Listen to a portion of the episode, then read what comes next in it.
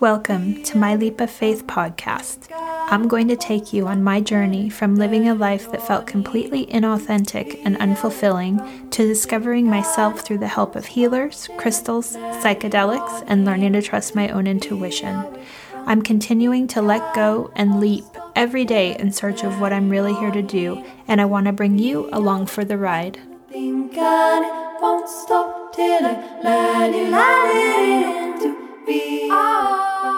This week, we're going to talk about infertility and how I've had and dealt with infertility in my life. Richard and I met when I was, I think, 36, and um, we started trying to have a baby when I was 37. And I'm now 44, so it's been a long uh, ride for us, and I want to share with you how how it went. Um, you know, most couples try on their own for a while, which we did as well, and had no success at all. So at the time, we both didn't believe in, in IVF or or doing something that wasn't natural. And um, I remember like the first visit to the doctor is let's just see w- what what's going on with both of us, and maybe we'll have a clearer idea of what you know why we aren't getting pregnant. And, you know, um, when we did go, we decided to try the route of IUIs, which is um, fairly, it's not going all the way to IVF, but it's still taking fertility drugs and then um, having them basically take his sperm and clean it and then insert it at the exact time that you're ovulating.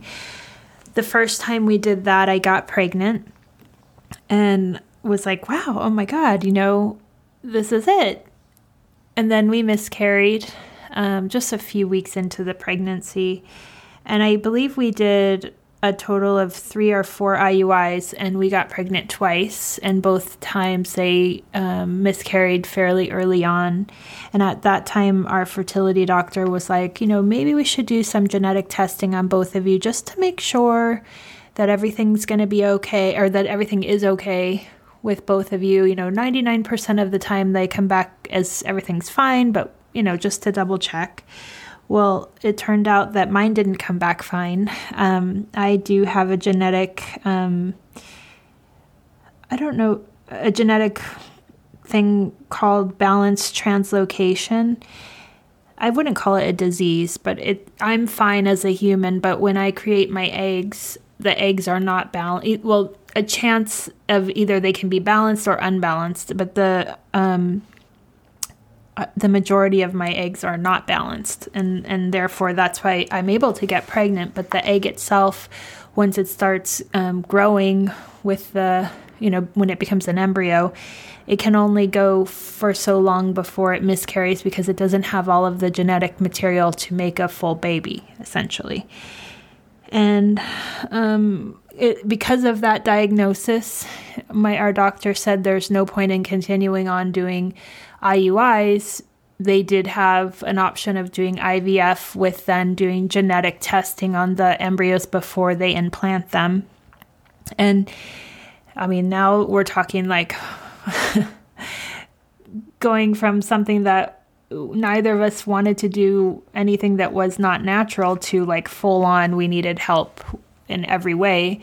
And and this brought up, you know, lots of issues between Richard and I, and we ended up seeing a therapist to talk it through. Um, because I, at that point, felt like I was focused and driven to succeed and, and start a family. And Richard felt like he wasn't, if it wasn't meant to be, why are we pushing it? And for me, because at that point I was like my late 30s, I was feeling like we don't have time to waste with this. We got to, you know, get in there, get the job done, and move on.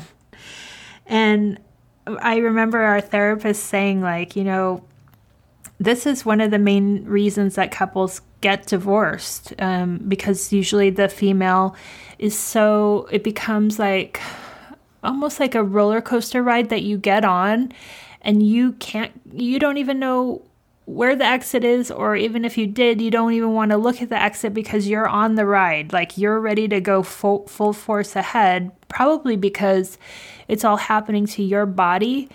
And, and the male is is kind of probably able to see things in a clearer way or a more objective way and isn't emotionally tied to having the successful pregnancy. And it becomes like that was more important to me than anything, you know. And there were times where Richard and I, uh, I mean, I don't know that we were going to make it through it, and and and really, definitely, I had to really think about it. Is this is is having a baby more important than having this relationship? And obviously, for me, I came to the conclusion that the whole reason I wanted a family was because of Richard, not not in spite of him, you know. And he, I definitely knew I didn't want to do it without him. So, um, but in that we decided finally came to the conclusion that we were going to try this IVF with the genetic testing because in in the case of myself it was the only way that we would be able to know which of the embryos were okay to implant versus going through um, random pregnancies only to have the miscarriages happen. So we, we went forward with it, and there were, I believe, 10 embryos that came out of that. And of those 10, I think five went on, they like watch them every day and kind of rate them. And then before they can't do the testing on them until I think it was like day five. So we were like, wow, five, that's a, you know, great number. And I, you know, feeling really optimistic about all of it. And then we got the call that they said none of them were viable. They were all unbalanced. And it was just like, like, uh, just devastation because even to agree to do the one round of IVF was difficult for both of us. And I knew that by agreeing to do this round, this was it. This was our chance. You know, if this, if this didn't work, then we would we would stop. Um, our doctor did tell us that they did have um, success with another patient that had the same genetic issue that I do, they did multiple rounds of IVF and um, eventually were able to get to some good eggs and, and good healthy embryos. But we, like, I guess financially and also emotionally, had agreed we would do it one time. So when we got that call it, that they were all unbalanced, uh, I think, well, for me, I decided to let it go, uh, let go the idea or the hope of having a family. And, you know, I didn't blame Richard. I mean, how could I blame him? Because I'm the one with the problem. this is the way I looked at it. Um, and I just, you know, I was heartbroken. I went into a depression about it uh, for many years, I was really sad sad about it and felt like, uh, what's wrong with me? Uh, you know, my body must be broken. Like the one thing that females are supposed to do is to be able to create life, and and I'm not able to do it. So I I really put that blame on myself and um yeah, I just I, I, there were times too. I wish it was him that had the problem, so I could hate him about it. But really, like, it, it, just it was just a like I don't know, not wishful thinking, but just like a, a hope that maybe if I wasn't the broken one, maybe I could be mad at him or mad at someone other than myself. And I think that definitely led to me just not kind of sleeping through, I would say, many years and not really knowing kind of where to go from there because, you know, all of my friends had kids. Um, not all of them. I do have some friends that don't have kids, but it's like I always I always thought I would be a mother. You know, I always thought that it was just inevitable and I never ever once imagined that that I wouldn't be able to. So uh, okay, so then fast forward to uh, a couple years later. Um, you know, now we're completely not doing, not even talking really to any doctors, not doing any of that. And um, I got pregnant naturally. And that was like the, oh my, shock because we had never gotten pregnant naturally before that. And I remember telling Richard, and the saddest part of telling him is that his first reaction is like this crestfallen body posture and he says i'm so sorry. And it's like it's so weird because it's supposed to be like the most exciting thing in like a celebration. But for us it's always been a, a, just a sadness you know he chooses to look at it from I feel like a pessimistic place or a realistic place of okay, we know what the odds are and what the chances are of this becoming a, a actual child are. So he comes from that position where for me, I always have had I'm always hopeful. Every time I'm hopeful that maybe this is it. Well, that time there were two and um we had an ultrasound and then uh, you know just told to let's see what happens and um, a few weeks later they both miscarried and um, and then uh, you know definitely devastation there because that one was like wow it must be the right time because this is happening naturally well you know i I don't know. Every time I, I can't I can't help myself but to be hopeful. So that one happened um, in 2017, and then a year later uh, happened again, and I got pregnant again, and um, again telling Richard he, I, his reaction was the same and said you know he was sorry that I was going through this, and you know if there's anything he can do to help.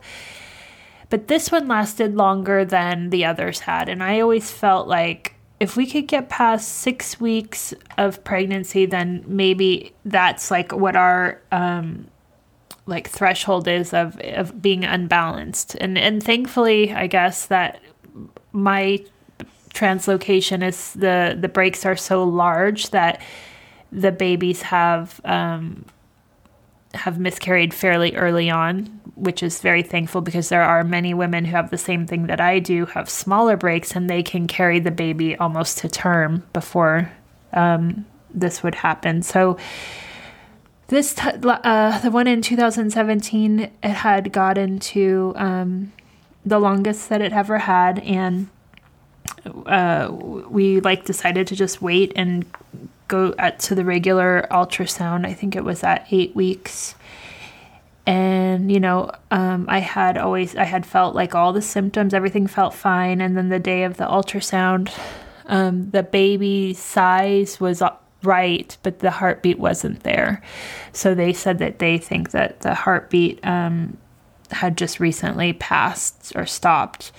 And, but it was so big that I had to have a D&C on that one. And uh, which you know weirdly enough a D&C even though it sounds like it wouldn't be a great thing is actually way easier than having a miscarriage naturally. Uh, for me on that one it was like i knew what was going to happen and then it's like going to sleep and not having to live through it consciously for for me just felt a lot easier. Um, the other thing that I I want to say is that on the flip side, I always struggle with telling with the right time to tell my mom about these pregnancies. And the reason is because she's the biggest supporter and she's been there for me physically and emotionally many times when Richard hasn't been capable or or emotionally able to be. And um she's like me though every each time she's hopeful and excited and that's made this now the first thing when I have gotten pregnant is I think I can't tell her until it's far far enough along that the odds are better because I don't I want to save her from the pain of like getting her hopes up will need to be crushed, you know. So that's something that I definitely have struggled with and I don't know I tried once to um not tell her and uh, I waited as long as I could. I waited I think until maybe a week before the miscarriage happened. Um, but I think after that experience, it made me realize that that's the people that love you are there for you, like for the exciting things and for the bad things, and to to try to save them from the pain of whatever the outcome is or the joy of whatever the outcome is is not fair. So, um, yeah, since then I, I have gone back to allowing people to feel what they need to feel and kind of go through the process as well. So, um, then, so the last miscarriage was in um, November of 2018, and then I started my process of my loving myself and my spiritual journey that um, following July, and it really helped me heal the the hate that I had towards my body and towards just being not enough, you know. Um, and and through this getting closer to myself, I have had the the chance to have conversations with my spirit guides about it because it was always something inside of me that just I had so much mourning towards it. You know, it was the one thing that has always made me feel incomplete. So, in one of these conversations with my spirits, uh, they showed me. I asked, why did all of these babies die? Like what what's why? And they showed me the energy of this energy going into these embryos and they the energy felt like it was it was staying there for a while but then it almost like pulled back and was reabsorbed reabsorbed back into the collective spirit energy and it they said you're mourning something that never existed. It, it, it was energy that was was waiting for it to be the right time. It wasn't the right time, and you're beating yourself up about something that it doesn't. It's not. It doesn't mean anything. So they said like let it go let it let this pain go it's not it wasn't a soul that died it literally was energy that was trying to come in, but then realized it wasn't time to come in and went back into the collective and it's waiting there. It's hanging out there and it's like like rooting you on. It's it's not dead, you know, it never it never well it didn't it never died. It wasn't a baby that died and it was it was literally just spirit energy. Um so it said stop mourning something that you you don't understand, you know, like uh, give yourself that break. Let it let it off of your heart. Um, I used to wear this necklace that Richard gave me that had uh, five diamonds on it as a remembrance of those five babies that had passed. And I always, I never took it off. And I felt like that was my way of being connected to them. And it, it was like, stop doing that to yourself. You, you literally are holding on to something from the past that was never meant to be. And um, it's like it they they gave me permission to forgive myself, you know, to it's funny cuz like we as people you have either a positive or a negative experience and you either take it on or you you you live it and you feel it and you take it on and you never forgive yourself for it. And and that's something that's not real. Like that's all us holding on to a past that was never meant to be whether if it's we're talking about like a missed opportunity a missed relationship a, like and all of those things are holding on to something that wasn't meant to be. And I, I feel like it's a human experience to do that but it in doing so we create misery for ourselves and they are saying that there isn't a reason for it. Like literally we create our own misery. So i took off the necklace and i i really remember feeling at peace with the whole process you know and and and really being like relieved that it wasn't my body that made them you know die or unable to come into this life. Um and then um and then I got pregnant this month. and that's why this story is coming up this week is um so the last pregnancy was over like a year and a half ago. And you know now i'm 44 so i definitely have gotten to a place within myself that i'm okay not having children. And i'm okay with what it what is meant to be.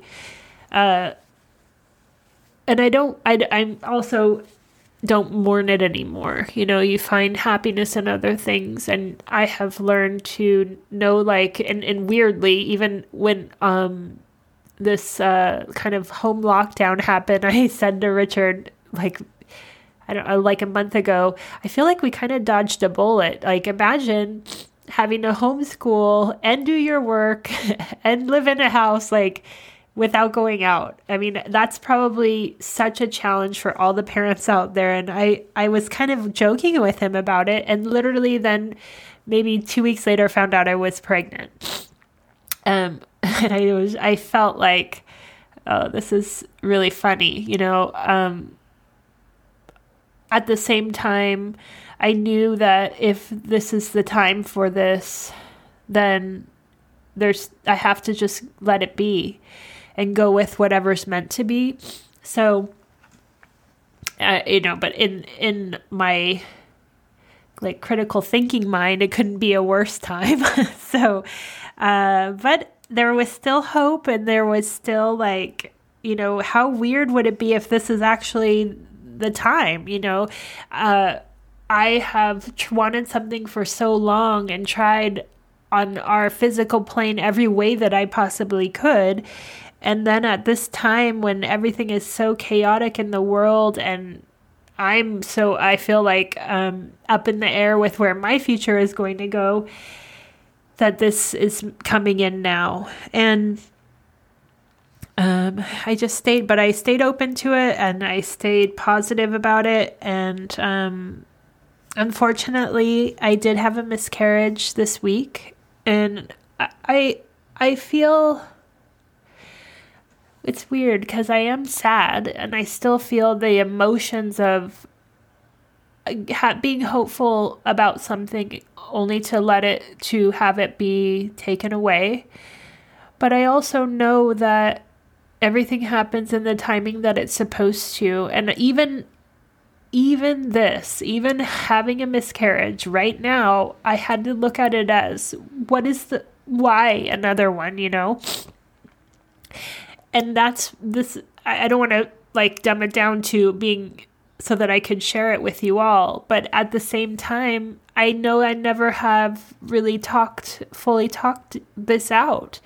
And the the loneliness that comes with it is it's like a death that people can say how, how sorry they are for you. But it's not it's like um the words don't capture the feeling that it creates in, in people's lives you know not having uh, it's like not having a limb or you know something that literally is part of you so i feel like this came up this time to see if I would handle it in a different way than the past. And I, I know I am handling it in a different way. I'm allowing myself to grieve it. And I'm also knowing that it was energy that wasn't re- ready to come in, in at this time. And I'm okay with that. And I feel like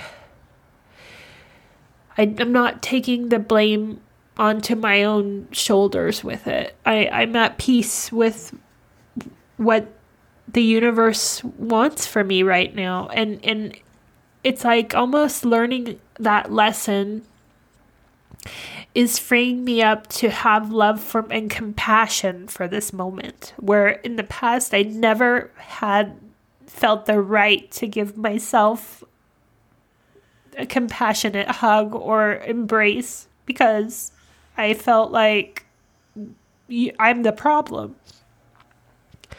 And I know now that it, it literally is is the point. The point is to look at your myself and to just say thank you for going through this. You know, and and coming out on the other end okay. And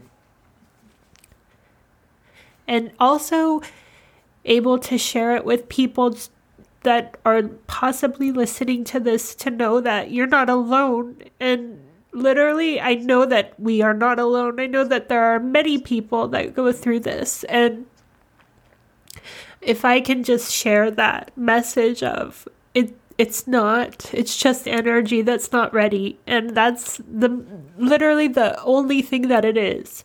It's not a death. There's nothing you did wrong. It literally is just energy. And if the other thing is, if you can stay open to what is meant to happen in your life, regardless of if it's a child or not a child, I think that's what being in the flow is, you know, like allowing things to flow through you for whatever experience that you're supposed to get out of it. And in this life and in this lifetime of mine, this is something that I clearly have chosen to live through many times. And I feel like I'm I'm going to embrace it. I'm going to embrace it and I'm going to love it. And I'm going to say like I accept it and I I can grow from here and continue to love the person that I am becoming. Won't stop till I let it all in up to be away from the thing God won't stop till I let it all in. Up to be away from the thinking. It won't stop till I let you let it in. To be away from the.